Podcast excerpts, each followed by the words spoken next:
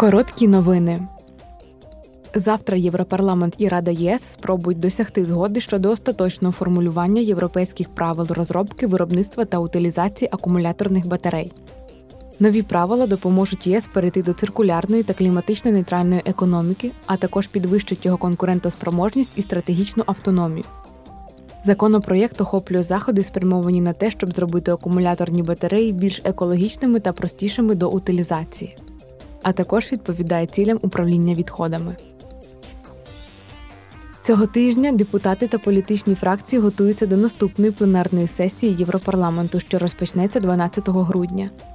Наступного тижня в Страсбурзі Європейський парламент обговорить стратегії захисту демократії від іноземного втручання, оцінить результати конференції зі змін клімату КОП 27 та заслухає думки прем'єр-міністра Словенії Роберта Голуба в рамах серії дебатів Це Європа. Сьогодні Комітет Європарламенту з питань прав жінок та гендерної рівності проводитиме засідання міжпарламентського комітету. Члени комітету обміняються думками з представниками національних парламентів щодо питань, пов'язаних із гендерною рівністю в парламентському житті, приділяючи особливу увагу гендерному мейнстрімінгу в парламентах.